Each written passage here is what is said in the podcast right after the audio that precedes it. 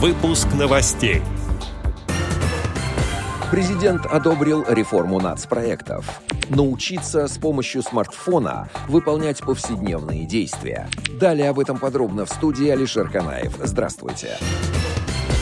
Как сообщает агентство социальной информации, Координационный совет Общественной палаты Российской Федерации по национальным проектам и народосбережению, созданный по поручению президента, сформулировал замечания и предложения к нацпроектам. По мнению Координационного совета, во всех нацпроектах не учитывается высший национальный приоритет – сбережение и приумножение народа России. В Общественной палате обратили внимание на отсутствие причинно-следственной связи между мероприятиями мероприятиями, погруженными в нацпроекты и достижением национальных целей. Отмечают и отсутствие координированного управления нацпроектами.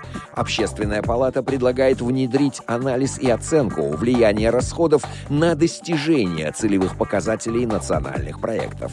Среди замечаний также разрозненность практической реализации национальных проектов и недостаточное информирование о них. В палате уверены, что это мешает должным образом образом осуществлять общественный мониторинг за нацпроектами. К тому же в самих нацпроектах никак не закреплено участие Общественной палаты в этом контроле.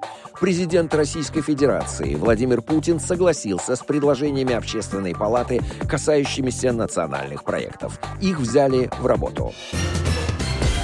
Ханты-Мансийская региональная организация ВОЗ продолжает реализацию социального проекта «Матрица», сообщает Медиавоз по информации аппарата управления.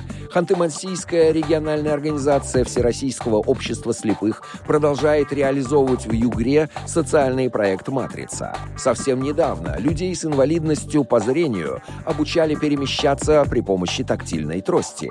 Теперь же очередь подошла научиться владеть другим, не менее важным техническим средством реабилитации – смартфоном.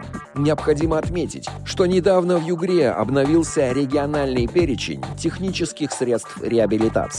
В него включили ноутбук и смартфон. Теперь инвалиды по зрению, проживающие в Югре, смогут получить современные гаджеты по медицинским показаниям. Но для этого необходимо внести изменения в ИПРА.